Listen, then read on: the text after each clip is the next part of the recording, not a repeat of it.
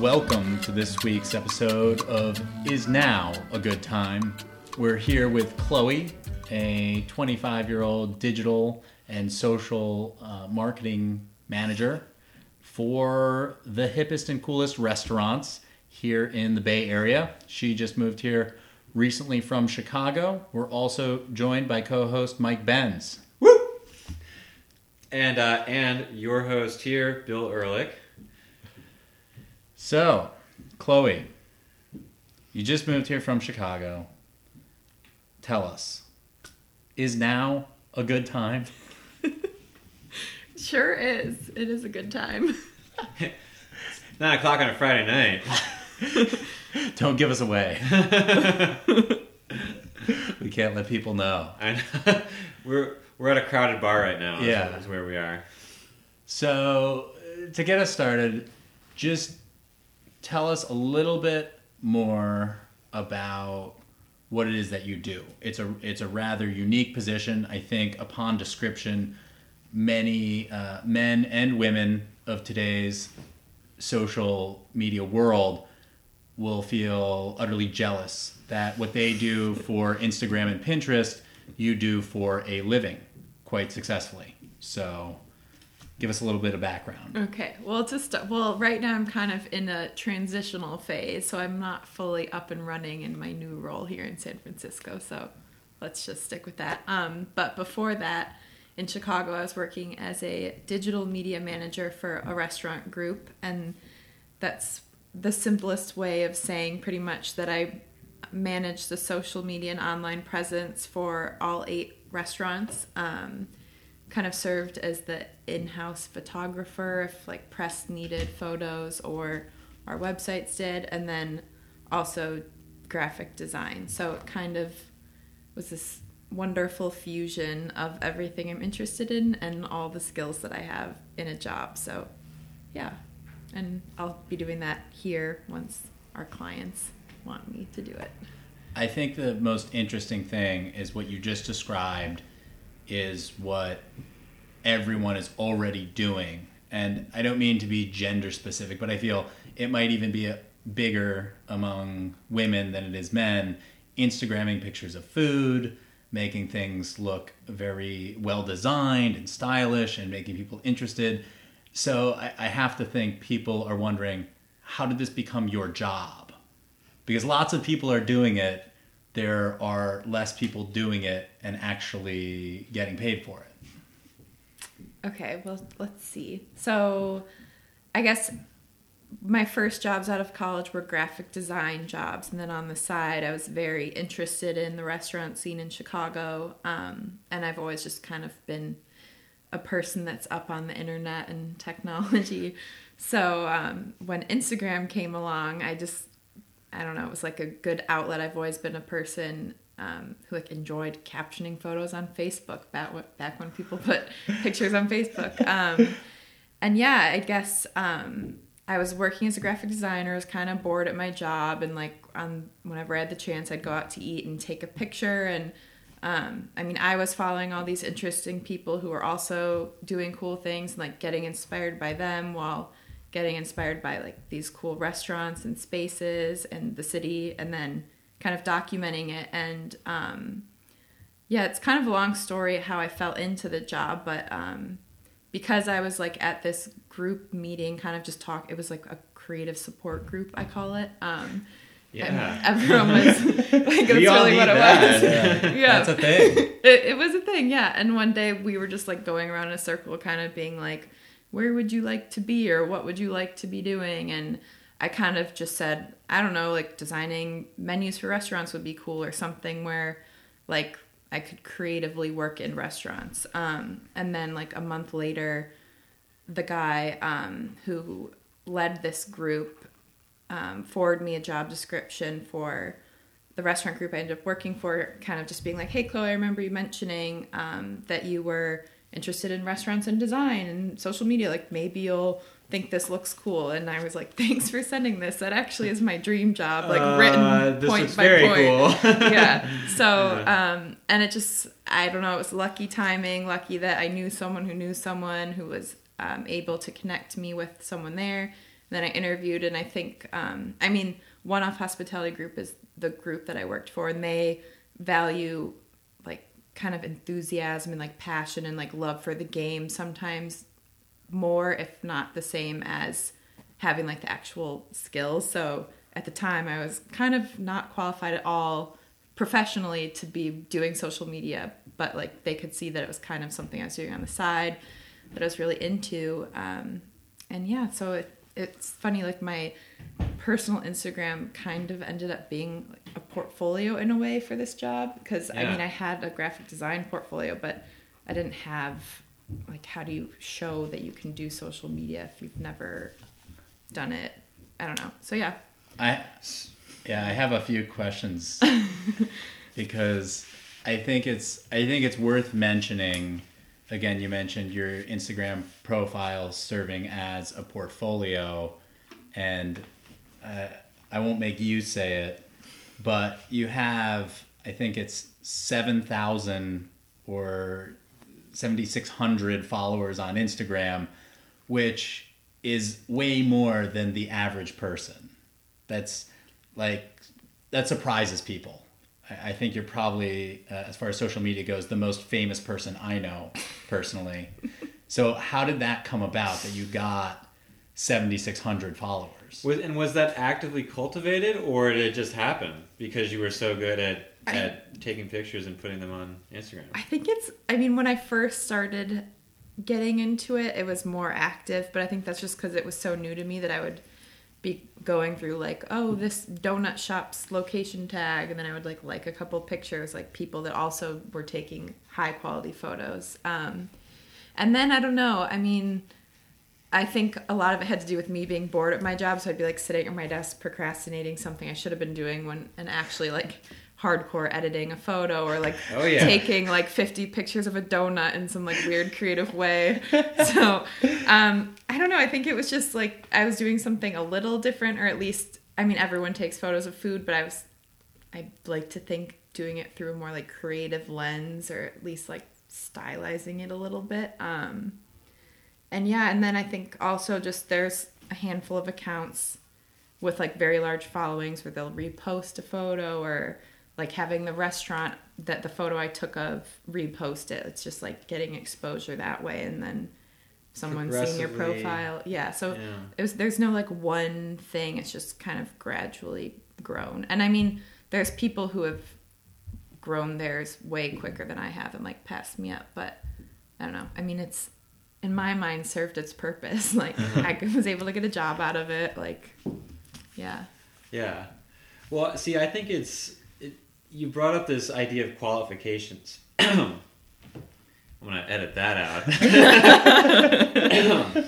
um, but so this idea of qualifications is really interesting because how do you become qualified in social media, right? The, the, we have this tension in our generation between the desire for really solid evidence of qualifications, and that's why so many of us still feel the need to go to grad school and to accumulate degrees and to um, sort of always be adding another formal proof uh, that we like know something about the field we've chosen to pursue.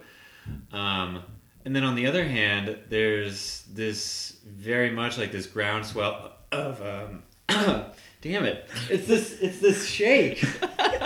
the shake, Water. the shake It's like is chalk. the shake is bad for production. Yeah, Get it's some a little- It is a little chalky. Yeah, that's the problem. It's okay. Should I should I continue your thought? Yeah, yeah.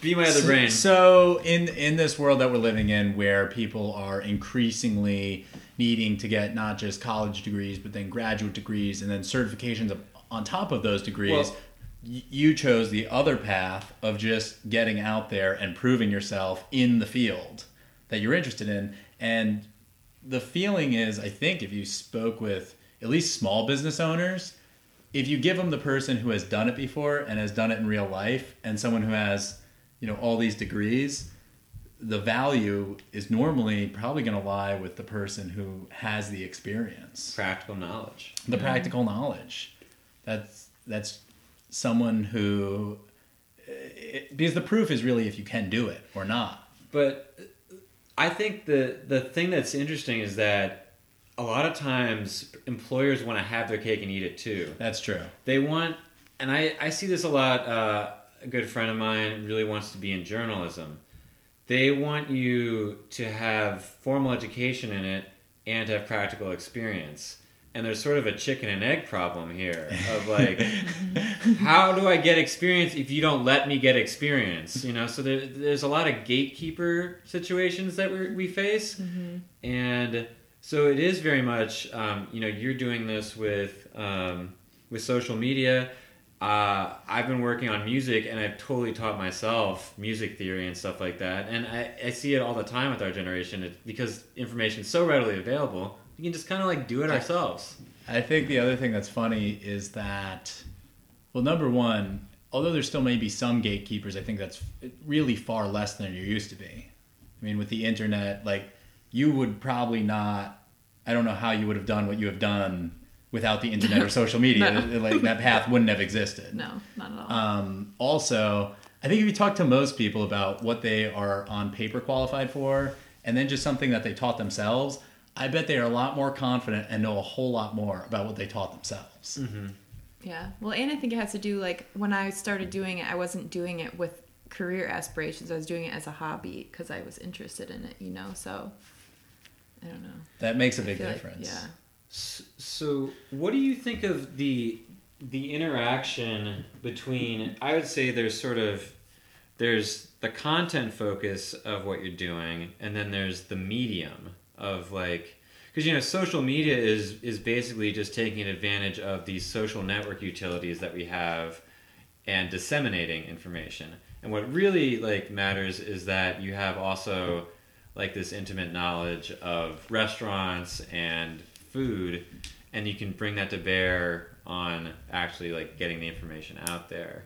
So where do you feel like do you feel equally uh, adept in the medium and the content or what do you what would you say that breakdown is?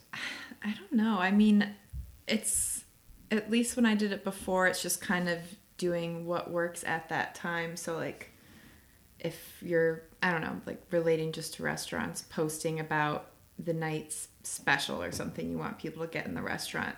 Like the content's a given and then it's like what platform are people gonna be looking at at five o'clock on a Tuesday or whatever. Um and like we did a lot of research with that seeing like what time is best to post and who follows what platform um, and i don't know it's it's hard to say because it's kind of just different for every industry and like what you're trying to get out and at Yeah. least from what i was doing it was more about telling a story versus necessarily being super strategic and getting out like one message or it wasn't i don't know i didn't really do like campaigns it was more just like like showing people like what they would like to see behind the scenes on social media.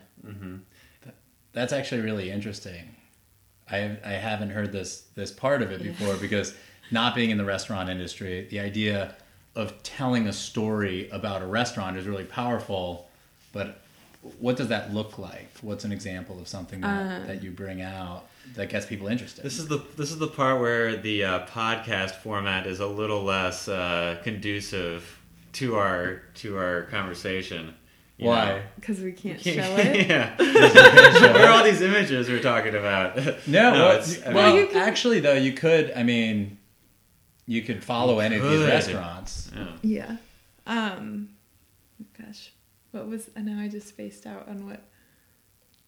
I was Oh, I was asking just about yeah the, the aspect of Yeah. storytelling because even right now like storytelling is like I don't want to say it's a buzzword because storytelling It is really important is, but it's kind of a buzzword. It's kind of becoming passe. It's kind of becoming like innovation was in the 90s where it's like let's just talk about it. Let's not do it. You know the more we talk about it the less we have to do it. So Yeah. and I don't think that's the case in, in what we're talking about right now but storytelling is definitely interesting. And I, um, again, I'm curious about it in the uh, context of, of a restaurant. I think the way I saw it or see it is that um, I don't know. Sto- sometimes storytelling isn't as useful at like getting numbers and like good metrics and stuff, but um, like I would say storytelling as far as restaurants go is like not only posting pictures of food because like obviously everyone loves a good picture of a donut or like French toast or something, but it's like that doesn't tell the story like about the people that work at the restaurant or like Right. the concept of the restaurant or what the restaurant values. So um, I always have made a conscious effort to like interview the people and like tell their stories and like highlight all of the little intricacies of the restaurant that kind of make it what it is and make it special and showing like where the food came from not just what it looks like when it's on your plate um, and kind of just trying to show aspects of the experience that you might not get just from dining in the restaurant. Yeah. yeah.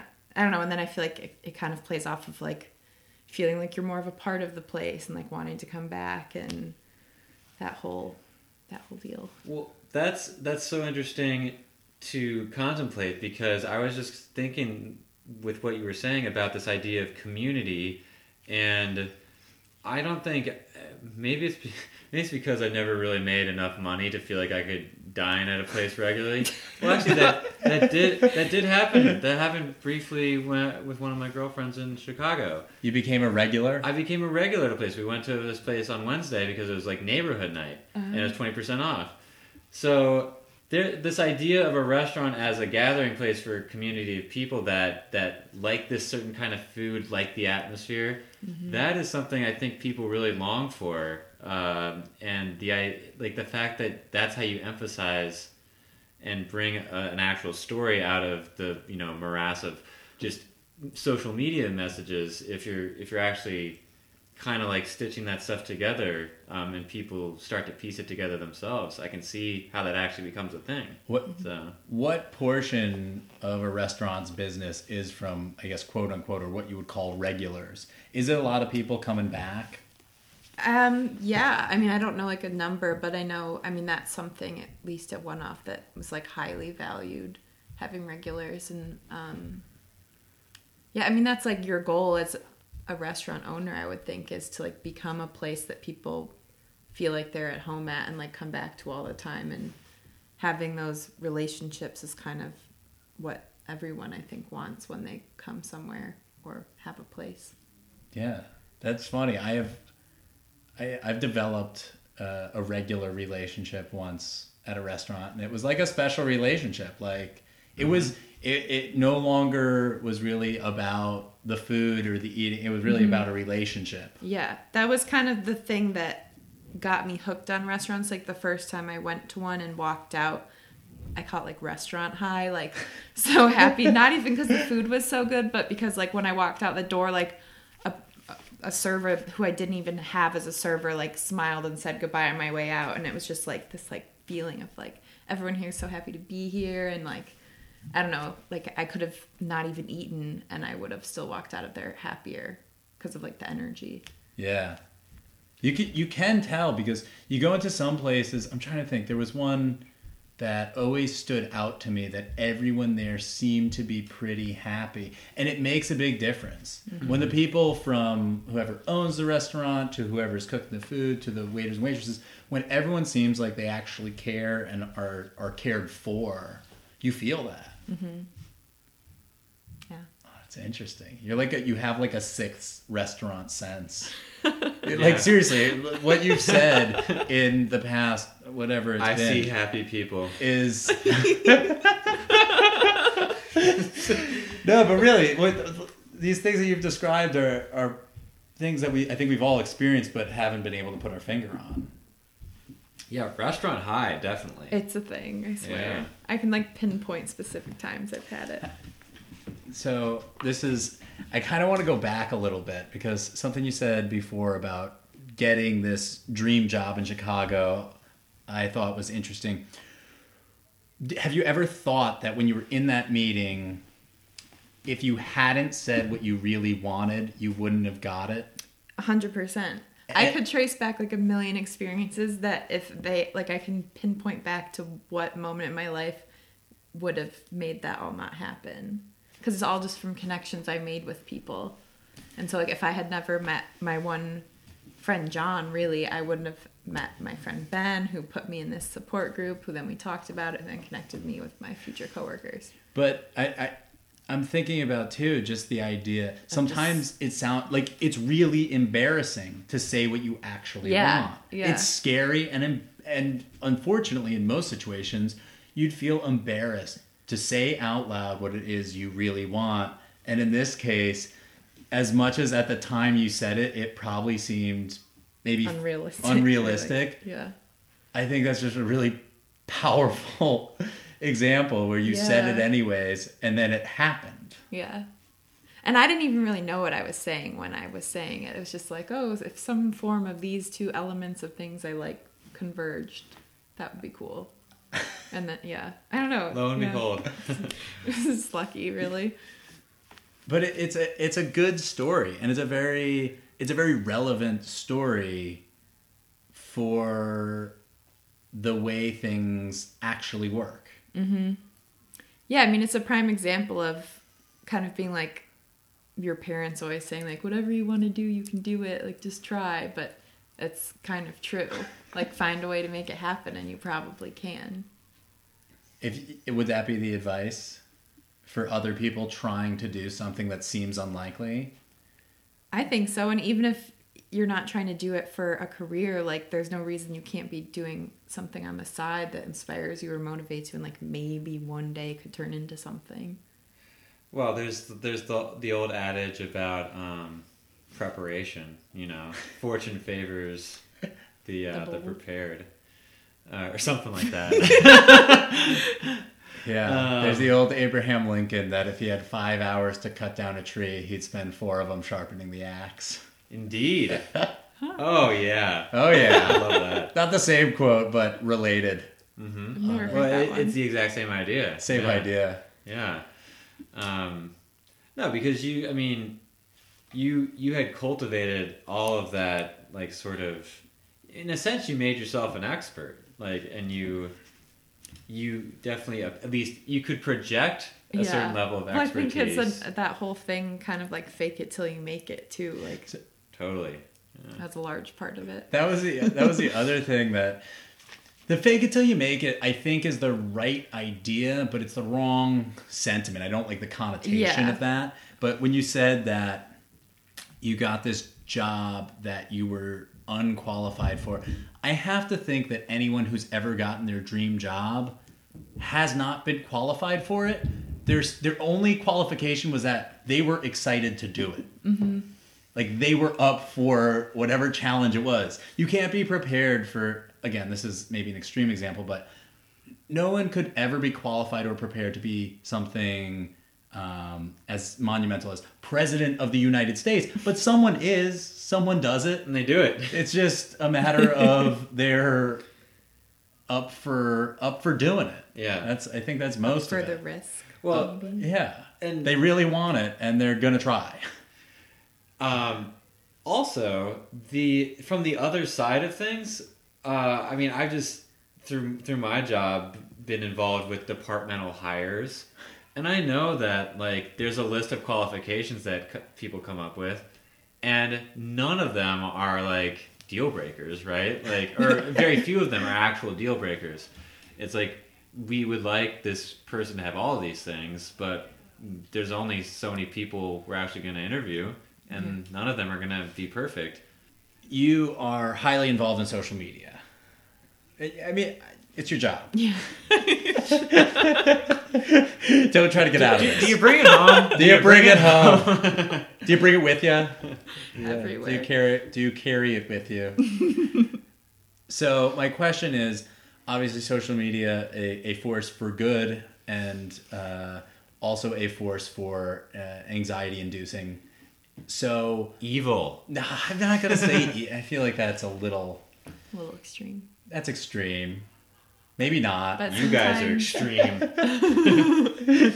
But wh- where do you see what do you see the power of social media being versus going going over the line and sometimes it being that whole thing where you're only putting up the facade, whether that be a mm-hmm. person or a restaurant, only showing the donut on the plate, Yeah. glistening without the person who has been working there for 10 years who has a great story. Yeah. I don't know. I feel, I mean, I, social media definitely gets a bad rap for I don't know, like projecting this fake idolized life and but I think I mean the reason that my personal presence got to where it was was because I was being real, like I I don't know, not kind of seeming desperate. Like I think it's maybe when you come off as desperate or like over you're overdoing it, um that's when people are kind of like, "Whoa, like, Yeah. cool it." Um Yeah. and there's definitely brands that do that but i think when you're trying to have like an authentic voice and just kind of be real it it serves good rather i don't know it's like That that's funny that you say that though, because in the same way that sometimes you see people with desperate profiles or social media presences, maybe even more acutely, there are brands, multinational companies that their whole presence is somewhat desperate and mm-hmm. grasping and makes you recoil. yeah, Yeah. yeah i mean it's like the same thing like if a restaurant has a like 50% off every night you're like something's wrong here Yeah. you know i don't know like you can't get people to come unless you're giving them some deal so if you're like putting out all this i don't know like overthought overdone desperate stuff on the internet people aren't going to want to follow you. I wonder if there's also a sort of a tragedy of the commons logic at work, even in social media, that the the internet commons, um, in the sense that like any single person that puts out, and I mean an individual, I don't mean someone without, online dating There's a someone whole who's going to be alone forever. Uh, There's a whole different and conversation. only has social media. Uh, no, if it, so every individual who puts stuff out probably like there is authenticity in con- trying to convey an enjoyable experience they had.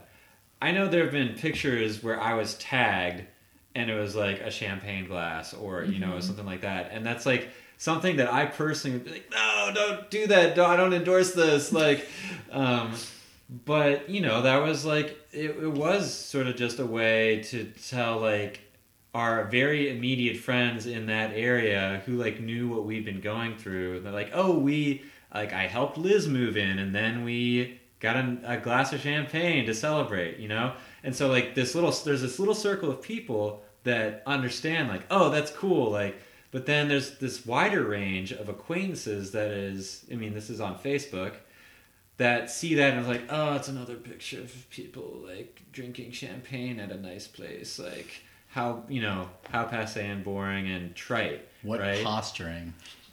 and so the way we encounter this, you know, this stream of images, it start it, it grates on us.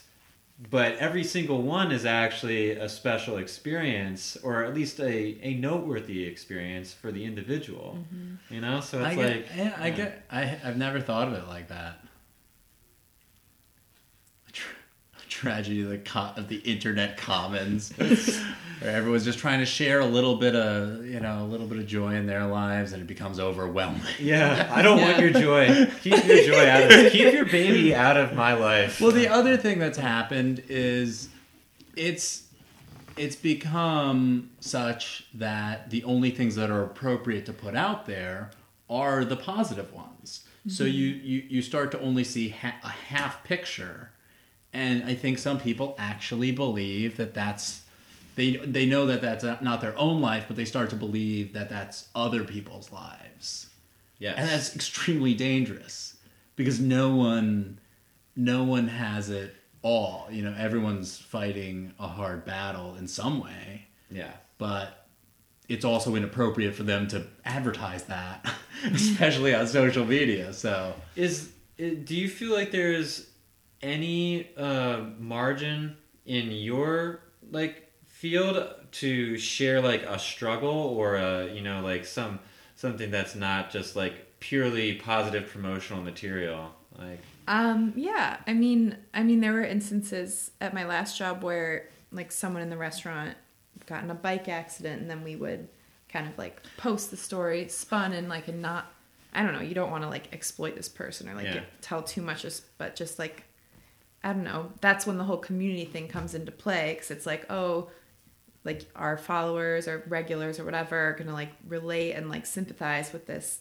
employee of ours and hopefully want to help. Like we did a GoFundMe for someone and like we did a drink special one time for another mm-hmm. kind of health thing. So yeah, I mean that's kind of as long as you're I don't know, being respectful about it or I don't know. Yeah. It works. But I mean, we never would like blatantly I would never blatantly just put something like negative out there. Mm-hmm. I don't know. Yeah. You think? Where we left off was you had your dream job in Chicago. Yes. and now we're here in Oakland. So there's something happens in between. Like I feel you've your career has been interesting and accelerated compared to most because I think for most people to get their dream job they might be 50 and at that point when they get it and then realize wait a second what do I do now? So Buy a BMW. Yeah. That's that's the short answer, I guess. so tell tell us about that. Let's see. Okay.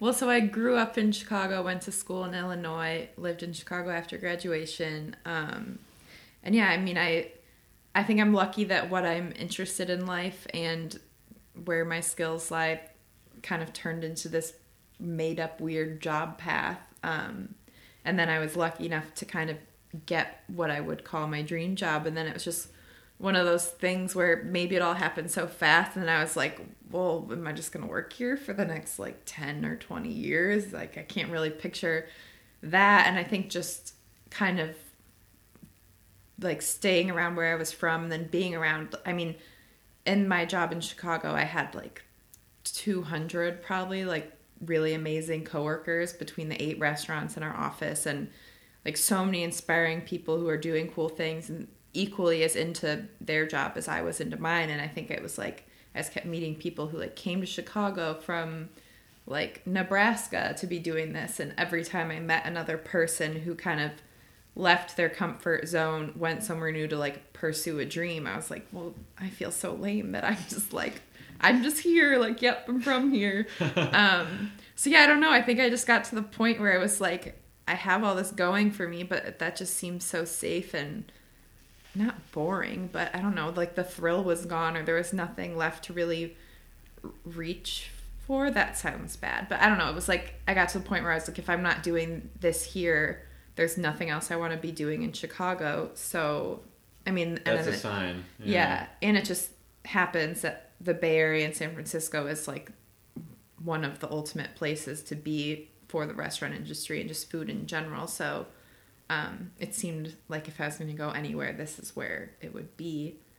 And so I kind of just, I don't know, I got to the point where it was like, I knew in my head that I had to come here, and there were like all these obstacles. Like, I have to quit my dream job and like tell all these people who hired me and like know I'm obsessed with my job that I'm leaving, which was like the scariest, hardest thing ever. So I did that and um, didn't have a job or an apartment in San Wait, so you, you did that prior to securing a yeah, new gig. yeah, Yeah. And I people were like, "Congrats on your move," and I was like, "You're congratulating me on being unemployed and homeless. Like I have, I have Yeah. nothing figured out." Um, but yeah, and then I just kind of, I think once the like fear of quitting my job set in. I mean, before I did that, I was obviously like investigating and applying places, but You, you know what I would have said? I would have said, "Congratulations for reading on the road. Like, go west and get on a train and Yeah. you know." yeah. But yeah, But I- oh, I don't want to interrupt. Well, I was gonna say so. Then I because I think I realized I was like applying to all these jobs on through like websites and forums and stuff, and then kind of was like, why am I even wasting my time with this? Like the reason I got this job was like people, like connections with humans. So I just reached out to like a handful of people in the Bay Area who were working with or for um, like restaurants or whatever brands that I was interested in. And then something in the universe happened where it like worked out and by the time I had my last day at work I had a job here, so it felt a little more sane to be leaving. I so I always think of this when I hear good stories about someone doing something they want and it working out and there's always this moment there's always this moment where they say I was, you know, unemployed and homeless. I was out on the street. I had spent my last hundred dollars. Mm-hmm. And I always think of the scene in Indiana Jones where he has to step out from the ledge into what looks like thin air from the lion's head in the uh, Raiders of the Lost Ark. And it's, I, I'm just thinking there has to be this leap of faith. And I don't think that there's any way that it can't be scary at some point. And I just am always wondering, what do you say to everyone who who hears that and says, oh, "But that sounds scary."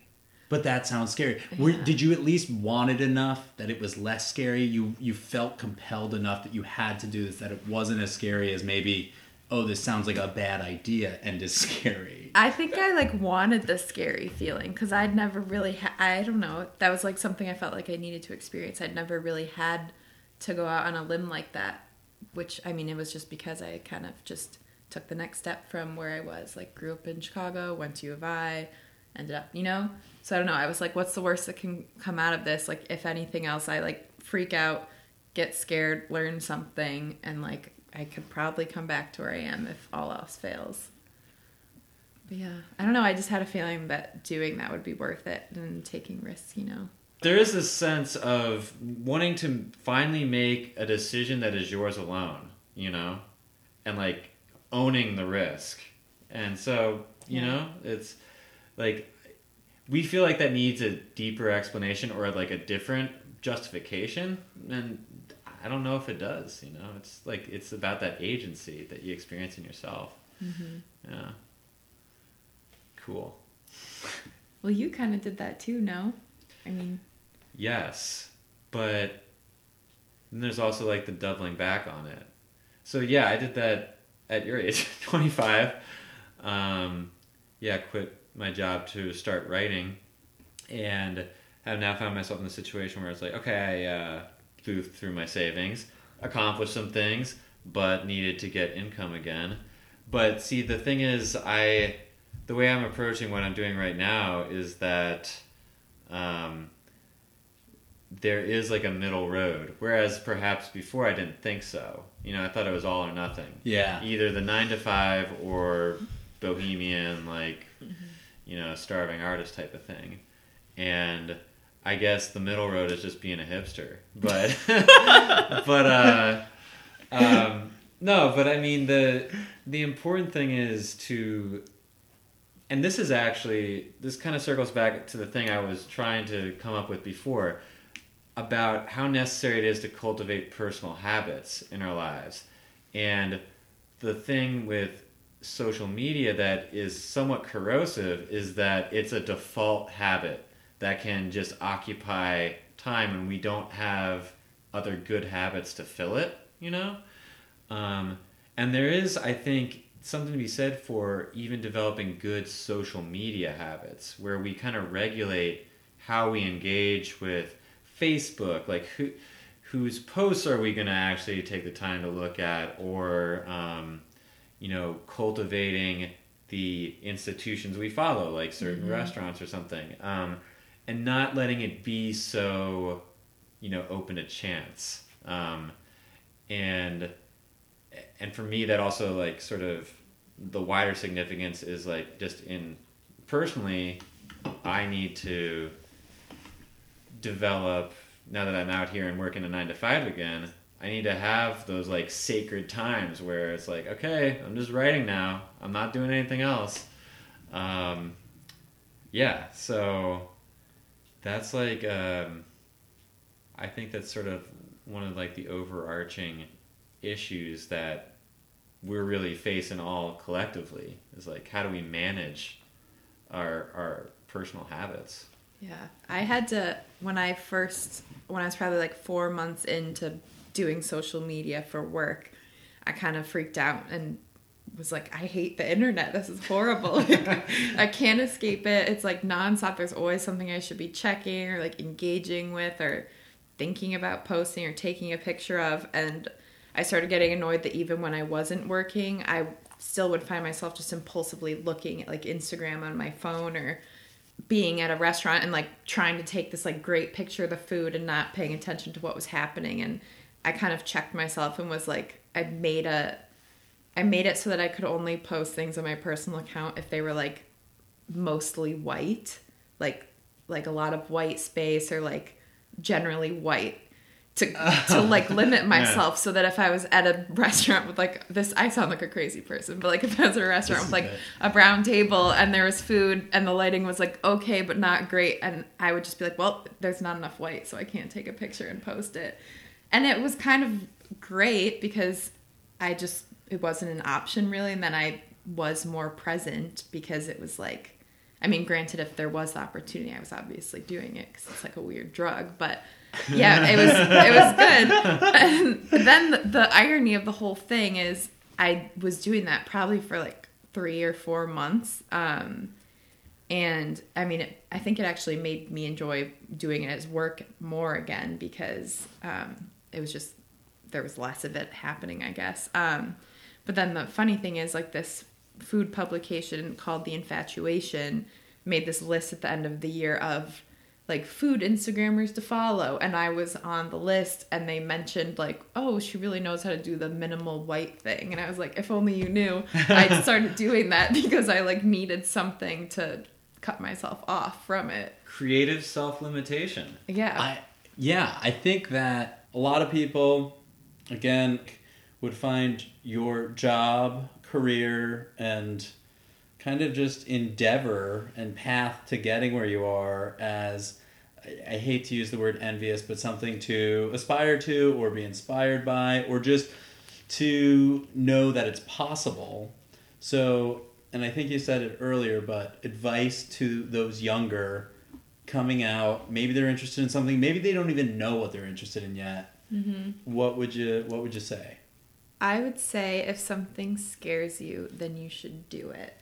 And that kind of all plays into risks. But um, I feel like as soon as that lesson kind of got ingrained in my brain, that's when things started happening for me. Because I started doing things that kind of freaked me out or pushed me out of my comfort zone or kind of put me in a place to kind of BS things and make it seem like I knew what I knew what I was talking about, even if I didn't. So, um, yeah, I would say um, keep doing the things that make you really excited, whatever they, they may be.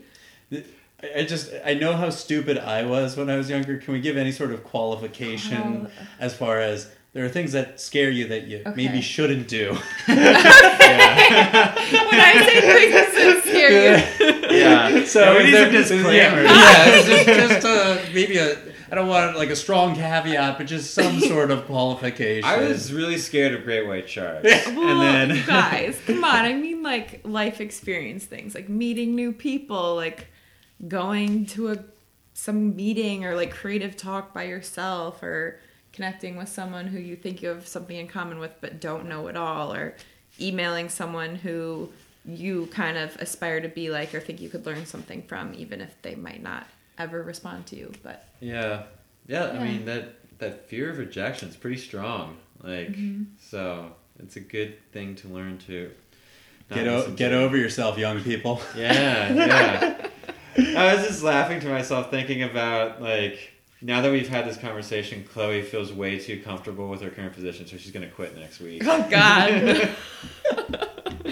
She's gonna be she's just gonna start surfing off of the, the, the Pacific coast. Yeah, I'm here. gonna move. I already conquered the Bay Area. I'm over this place. Let's I have new. I have two more questions, and then we can really we can, we can sign off. The first and is my favorite question. If you no. could title your autobiography, what would it be?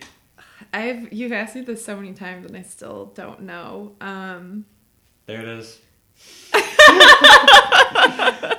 I still don't know.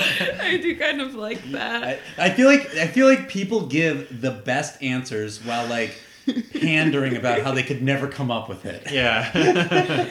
Those are really because that's kind of what life is. It's it's like a pandering about how you have no idea what's going on or you're just figuring it out or oh how could I ever but really those are great titles Yeah. because that kind of sums it all up. I know, it really it's is.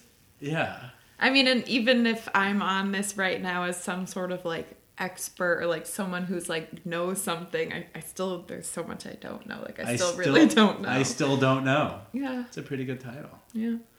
Now, now for the final question. is now a good time?